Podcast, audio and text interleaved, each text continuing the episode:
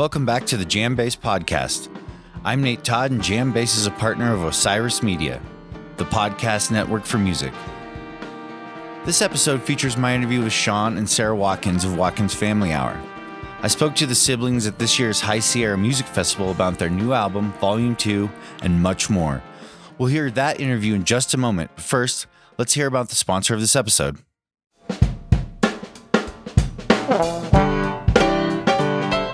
This episode is sponsored by Psychedelic Art Exchange. Psychedelic Art Exchange is the premier source to buy, sell, and learn about vintage concert posters. Explore decades worth of exciting collectible concert art from the 1960s to the modern day, featuring the Grateful Dead, Phish, and many more of your favorite bands and artists. Be on the lookout for Jambase's four part series detailing the history of concert posters, and head over to concertpostergallery.com to explore their expanding online store or to bid on vintage rarities in one of their twice monthly auctions. Happy collecting! Once again, I'm Nate Todd, and I'm coming to you from Denver, Colorado today.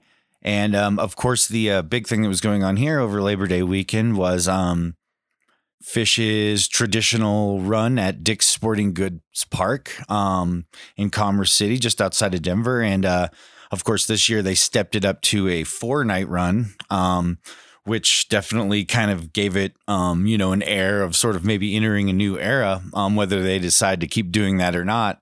Um, but you know, all in all, it was another great uh, Dick's run. Um, you know, I think the first thing that jumped out uh, for me was how energetic it was. Um, you know, it, it seemed like they kind of just put their foot on the gas and didn't really didn't really let up for the for all four nights. Um, and and they just sounded great. They sounded uh, well rehearsed and and tight. And, um, you know, they always usually have something special in store for Dick's. And, um, you know, this year was no different. Um, they sort of kept um, sort of the trend of, you know, maybe the past couple of tours of sort of having, um, you know, interesting song placements. Um, I think, um, you know, at one point there was, a, there was, a, I think they had a first tube opener, um, which was interesting. And, um, and uh, also a "Say It to Me, Santos." I think second set opener, um, which are you know those two songs are usually closers. Was just one example. Um, I think uh, you know as usual they they had some you know special bust outs playing for Dick's. Um, they did uh, Thunderhead, um, which was I think the uh, a song from Round Room, um, and they hadn't played it since about that album came out. I think it was like 2003, um, and of course the uh, the Icculus. Um, in the encore, uh, uh, which was dedicated to a crew member PI who was retiring, um, was was definitely very special.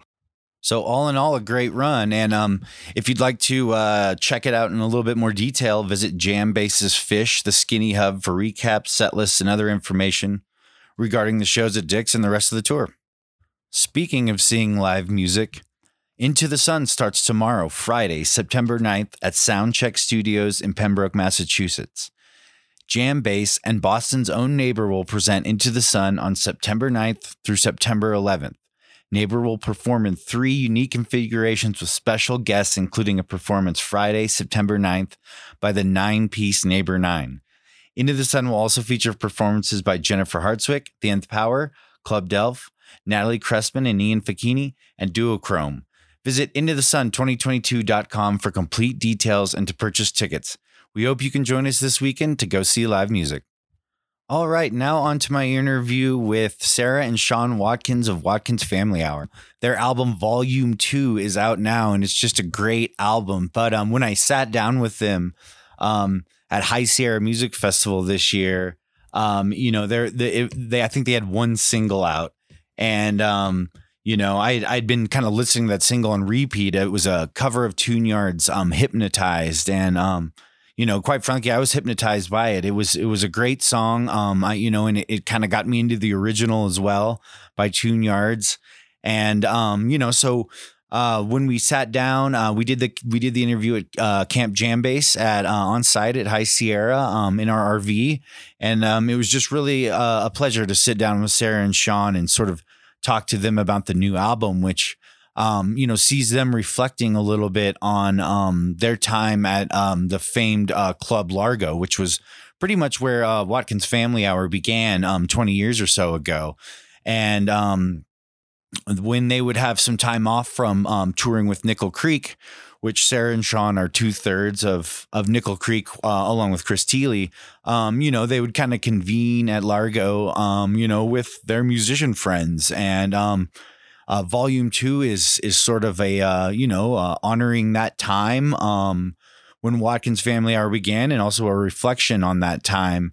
And um, you know, it was just great to sort of um, sit down and chat about the album and chat about um, you know where they recorded it. They recorded at the famed um, East West Studios in Los Angeles, and um, just sort of get their thoughts on you know bringing in a lot of those guests that they they played with um, at Largo. Um, you know, guests like Fiona Apple, Jackson Browne, Madison Cunningham, Lucius, uh, Gaby Moreno, uh, Benmont Tench of uh, Tom Petty and the Heartbreakers, and and more. Um, so you know, it was great to hear how they sort of um, tailor made the song selection uh, in a way around um, their guests and how their guests sort of influenced um, the album, um, which is out now and is a great album. Um, highly recommend it. And um, here's my interview with Sara and Sean Watkins, which we'll lead into with a bit of thanks a lot from uh, Watkins Family Hour, Volume 2.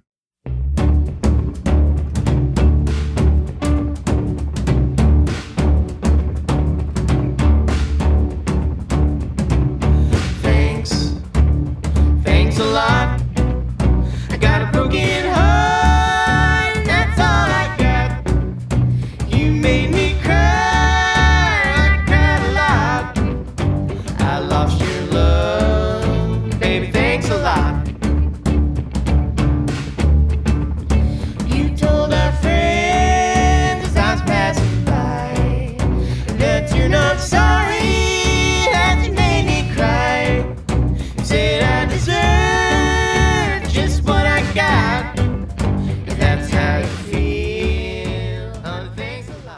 Okay, I'm here with uh, Sean and Sara Watkins. We're here at High Sierra Music Festival. How you guys doing? Doing great. Yeah, doing good. Awesome, awesome, very cool.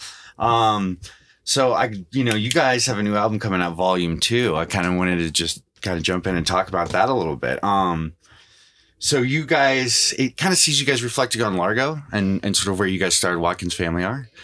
Yeah, Family Hour. Um, Family Hour started for us 20 years ago, and we realized that we wanted to commemorate it in some way, and it felt like this record was was the right way. Yeah, yeah, we've uh, we've been doing it for 20 years as a as a residency, a monthly residency at this really great. Um, it used to be a club, it used to be like a, a like a pub, basically, like 125 people, and now it's a, a small theater, holds about 260. But um, there's a really great scene of musicians and comedians that that you know is built around this this particular club. And there's a lot of interacting a lot of uh, it, the, the whole idea is just to get people to to play with new people and try new co- Collaborate. collaboration and um, trying new things.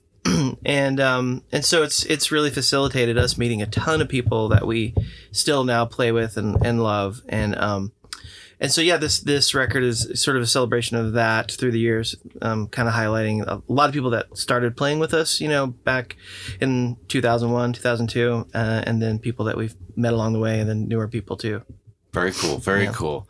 And um, you guys, so how how did you guys kind of go about selecting the songs, like um, for for the album, and and how did that how did sort of like you know your experience at Largo sort of influence Well, that?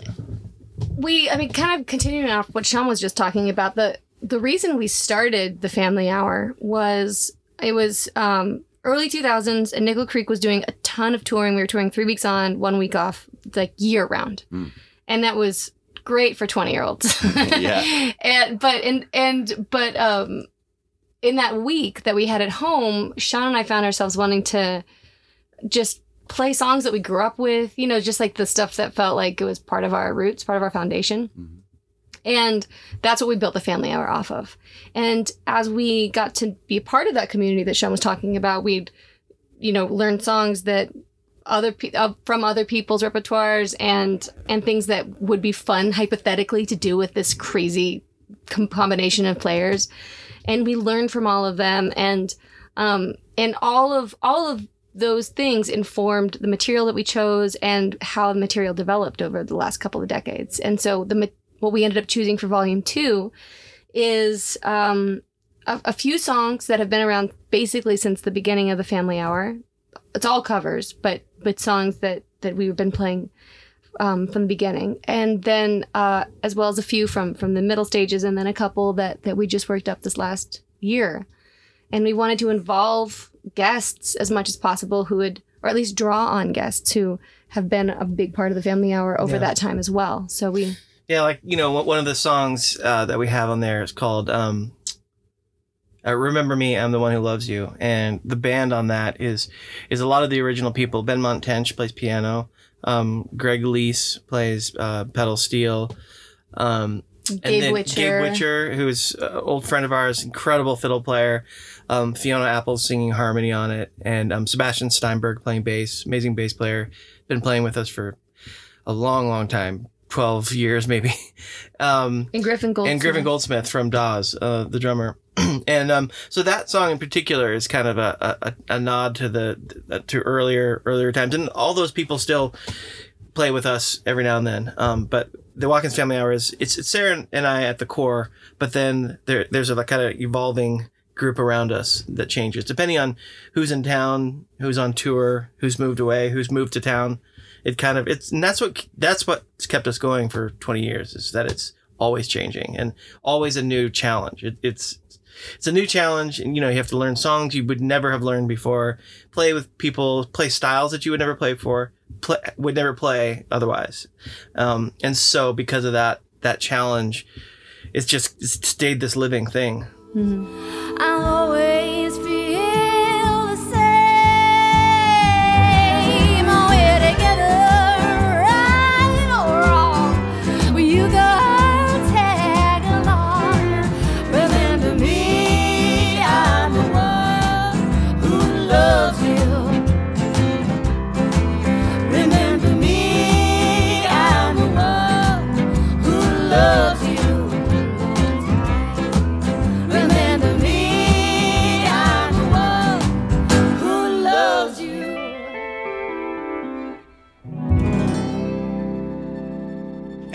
think I read that you guys um sort of um maybe like tailor made the arrangements for some of the guests or you know you just had some of the guests in mind. How did you sort of go about shoot, knowing you know who For would play on sure. what? I mean, the, the album starts with a zombie song called "The Way I Feel Inside" that we uh, arranged with Lucius, and um, and it, it it turned into we didn't really know exactly how we wanted to arrange it because we wanted their input and and it ended up being a little bit like um, duets duetting where um, Lucius and where, where Sean and I start in harmony, and then Lucius have a thing in harmony, and we holly kind and jess. Yeah, yeah from the band lucius. Yeah. And uh, and so that's an example of an arrangement that's definitely wouldn't have happened with any other with any other collaborators.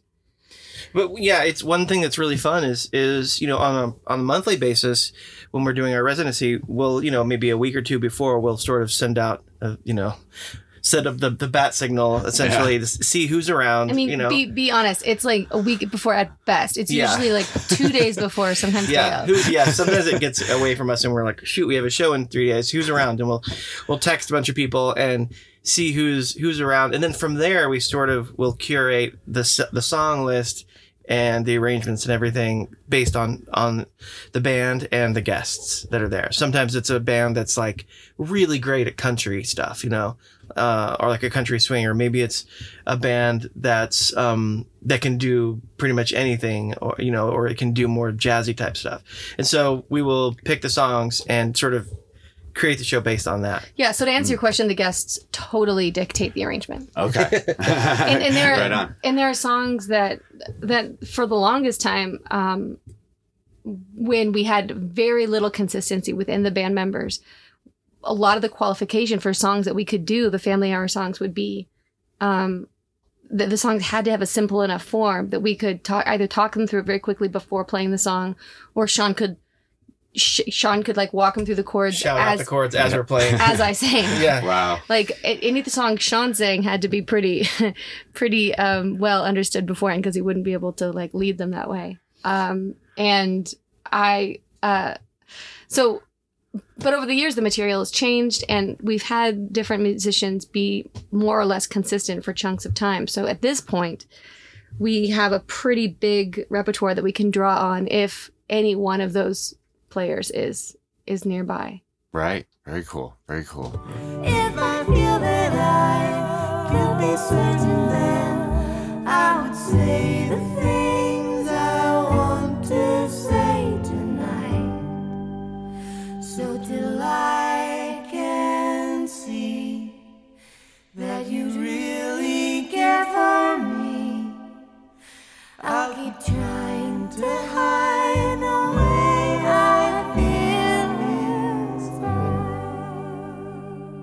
Right on. And so when you guys you guys recorded at uh, East West, right?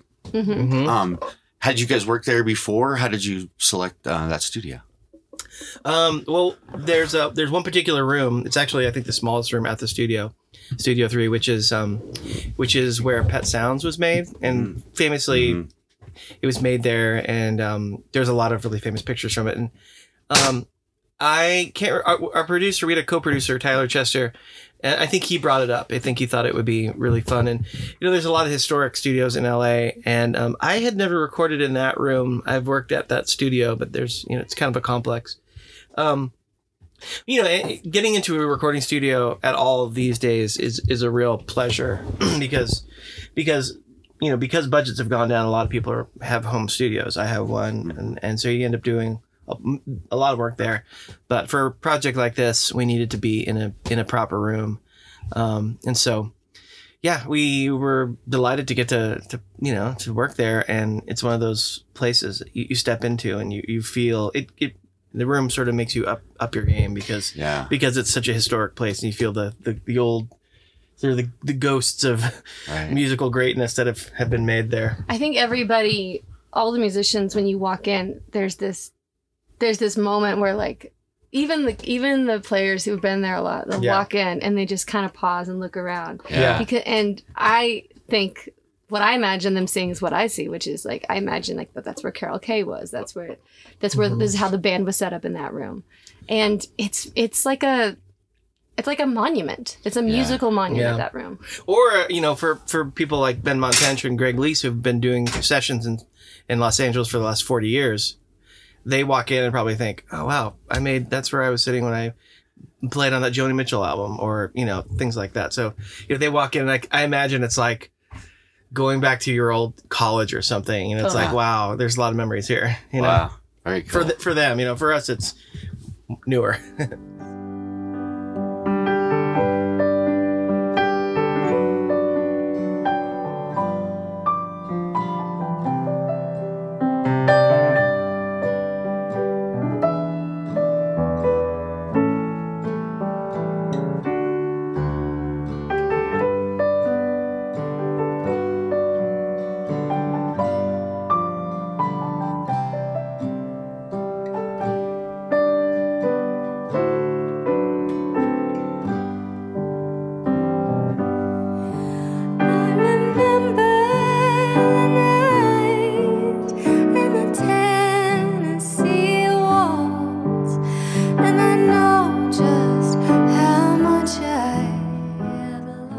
you guys uh, cut it in like three days, right?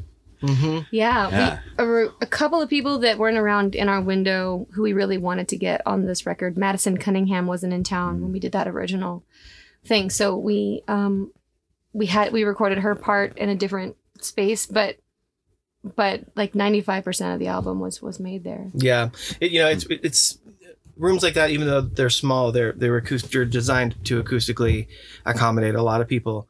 And it's if you have an engineer that really knows what they're doing, which we did um, in David Boucher. You know, we had we had eight people on multiple songs recordings. You know, so this is we're all sitting pretty close to each other, can hear each other. I don't. I think we didn't even have headphones.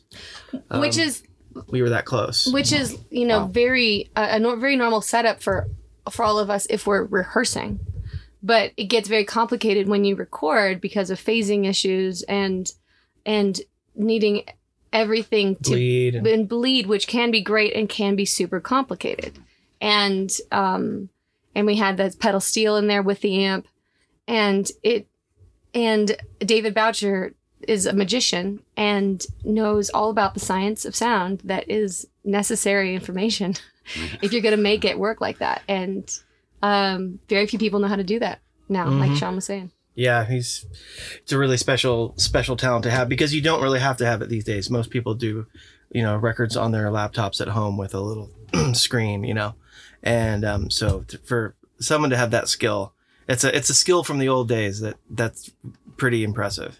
That's great. That's great. Um, and you guys have one. You guys have a single out. Um, hypnotize the tune yard song. Um, and I read that you guys were you guys kind of discovered that when you were on tour. Um, do you do you remember like how you came across that song and I think I was the first one to, to hear it. Mhm. Yeah. And I, I'm, I think I just I follow uh, Merrill Garbus from Tune Yards on Instagram, and I think I saw the video, and imme- and just started listening to the song. I showed it to the to the guys on tour um, that Yeah, day. You know, we're driving around. You're driving around on, on tour in a in a sprinter van, and one of us has, you know, we you sort of take turns DJing, you know, Mm-hmm. and Sara was in the front, and I was sitting in the back seat, and our tour manager was driving, and she played a song. She played that song, their version of it, and at the end, I was like, "I'm sorry, who? What was that?" It was because it's a wild song. uh-huh. It's very, you know, her singing is incredible. The arrangement is just so manic, but really beautiful. And um, it, I was just like, man, that is that is crazy. And then we listened to it again, and we ended up listening to it every day. And then it is just it's just not very common that you want to listen to a song twice in a row, like yeah, yeah. or that Yeah. we want to listen to a song. I feel like it's it's difficult to be caught off guard that much and also intrigued by something so quickly um, that you want to hear it again. And and we kept going back to it every couple of days, listening Yeah. to it again and and that was a really fun thing. I hadn't done that with a song for a long time. you know there, there's a couple of ways for us of learning new songs one is like uh, for remember me i'm the one that loves you that's sort of like an obvious easy that's a great song for us to do. Sara will kill it. We, we- our band can play that style you know it's up our They can Right they can swing and shuffle they- like yeah, they nobody's can business. swing and shuffle. This is a slam dunk. And then there are songs where you're like should we try that? You know and that was one of them.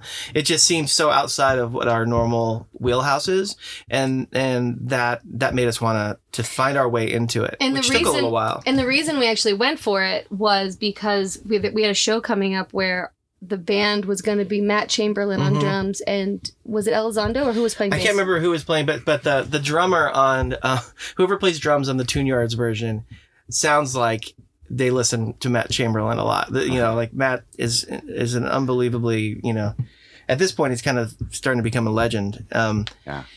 And but so a lot of people play like him, and it, and we were like, man, it would be so fun to have him play on a song where it sounds like someone was trying to play like him because it wasn't him on the a record, and um and then he ended up not being able to make the show, and uh, our friend Gabe Witcher um, came and there were some percussion things around and he ended up playing something very simple because he's not really a drummer and that changed how i played my guitar part and then everything morphed into the way it is now Yep. so that's that's kind of how the version on the record came up came about Gotcha. And then on the on the record, you have uh, Griffin Goldsmith on drums Mhm. and um, Sebastian Steinberg, Steinberg, on, yeah. on bass, and um, of the band Oh. soul coughing and, and and back in the day in soul coughing but uh, you know played in tours with a lot of people he's out with mandy moore or was um, and uh, yeah he, he's, he gets around yeah, But Sean, uh, you forgot the part of making hypnotized where um, we had a pretty good version of it, but it wasn't super magic yet. And then we showed up to record it, and Sean just pulled out of his back pocket. He was like, "Hey, I was messing around with this like pattern." Well, I did it. I did it that morning because I realized we were, you know, sometimes we head into to recording sessions with a pretty good idea what we're going to do, but not exactly.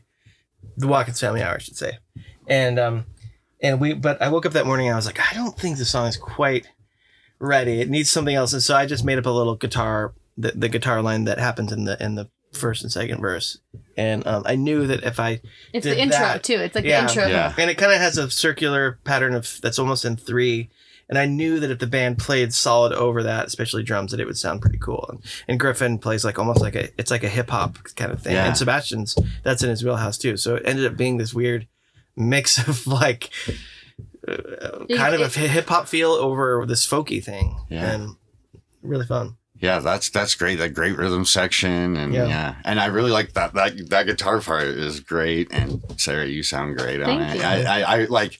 It's it's it's interesting that you guys said you listened because I I listened. I actually hadn't heard the original. I listened to you guys' mm-hmm. version. I listened to the original, and I mean, like both of them. I I know exactly how you feel. Like I wanted to listen like over and over Yeah. again. Awesome. You know, yeah. the yeah. harmonies and like the way she sings, it's like an acrobat. Yeah, it's, Yeah. she she is an acrobat. It's Yeah. crazy. Like on the chorus, the your breathing techniques have to be like pretty, you know, pretty It's- good, right? It is serious. Yeah. I, I watched. Uh, she was doing some. She was uh, showing on on social media some of the warm ups that she was doing to get back in shape for tour, and it was really interesting. yeah. And it's super acrobatic, like the the stuff that she does to get her body in shape to actually do. Her songs are so hard to sing, and uh, to be able to do that song after song after song on stage is a real feat. Yeah. So yeah. It's great. I really liked it. I dug it.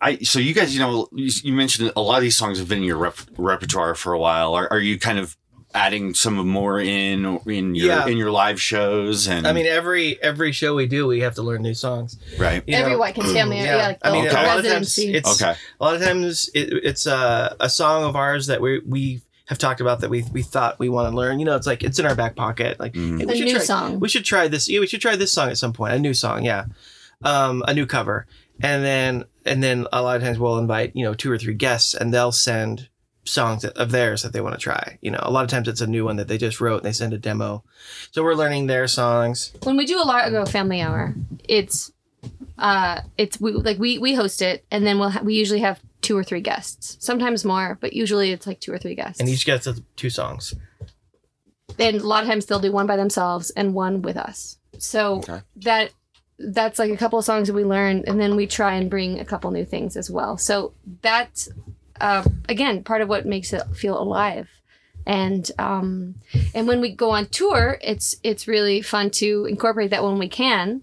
Um, for instance, here at High Sierra, we're gonna have some friends sit in with us, um, and uh, and you know have that that festival kind of collaboration. It's not a super unique thing to do at festival, especially like here, because so many musicians, so many bands know each other and love each other, and um, but it's it's something that uh, that is a really a real delight to get to do, and at festivals you get to run into friends, and it's a, it's a it's silly not to take advantage of it.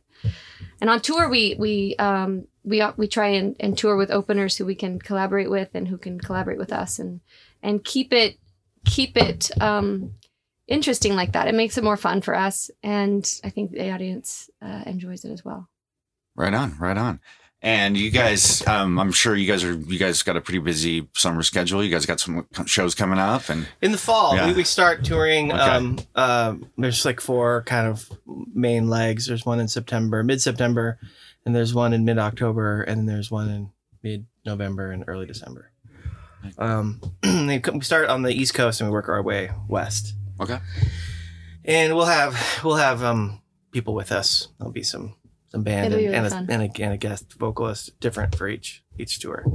Great. Well, I'm really looking forward to you guys' sets here and to see you guys out on the road. Thanks, and Awesome. thank you so much for talking with me. I really appreciate it, guys. Happy to be here. Yeah. Thank, you. thank you. you.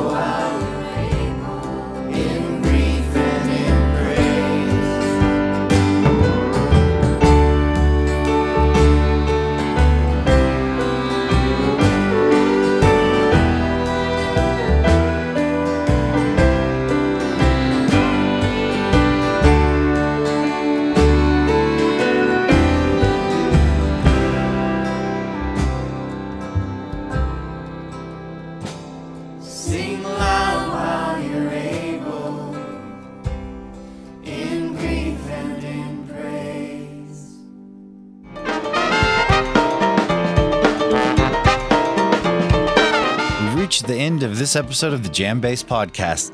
Thanks to everyone out there for listening. Thanks to Sara and Sean for taking the time to talk with us. It was such a pleasure speaking with them. Uh, be sure to check out their excellent new album, Volume 2, which is out now wherever you get your music. Thanks to our sponsor, Psychedelic Art Exchange. Thanks also to Jake Alexander for helping produce this episode. We'll be back soon with another JamBase Podcast episode. Take care of each other out there and go see live music.